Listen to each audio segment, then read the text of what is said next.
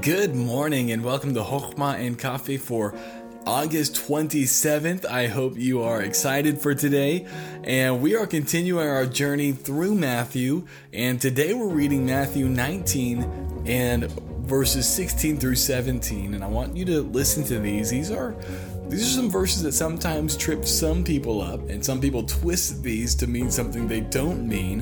And so let's look at these two verses and see what they have for us today. It says, And behold, one came and said unto him, Good master, what good thing shall I do that I may have eternal life? And he said unto him, Why callest thou me good? There is none good but one, that is God. But if thou wilt enter into life, keep the commandments. And so, this is such a, a beautiful thing. Jesus is, I, I know this goes without saying, but Jesus is so wise.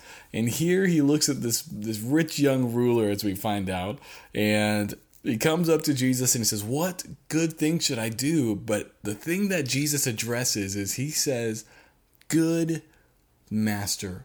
Now, good, this is something that in our day and time we've kind of degraded the word good but good has to do with something being what it is meant to be being perfect being complete.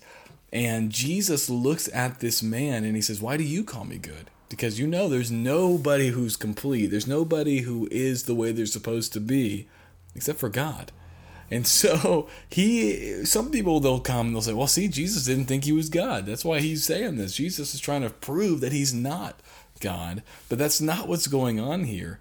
Jesus put a very important word in this sentence. He says, Why callest thou me good? Why do you call me good? What is your reason for calling me good? Because you know there's nobody good but God. Why are you calling me good? Are you calling me good because you think I'm God? Or are you calling me good just because that's what you feel you should do? And if you read other passages, you'll see that he never calls him good master again. He calls him other things. And so he changes his tune. So, friend, I want to ask you the same question Do you think Jesus is God? Do you really believe it? Jesus is not just some mere mortal. He's not just some man who did some tricks and died on a cross. This is this is the God of the universe. Do you believe that?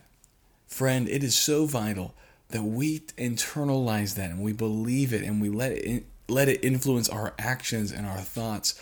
Jesus is God incarnate, meaning God robed in flesh and so, friends, we must treat him that way.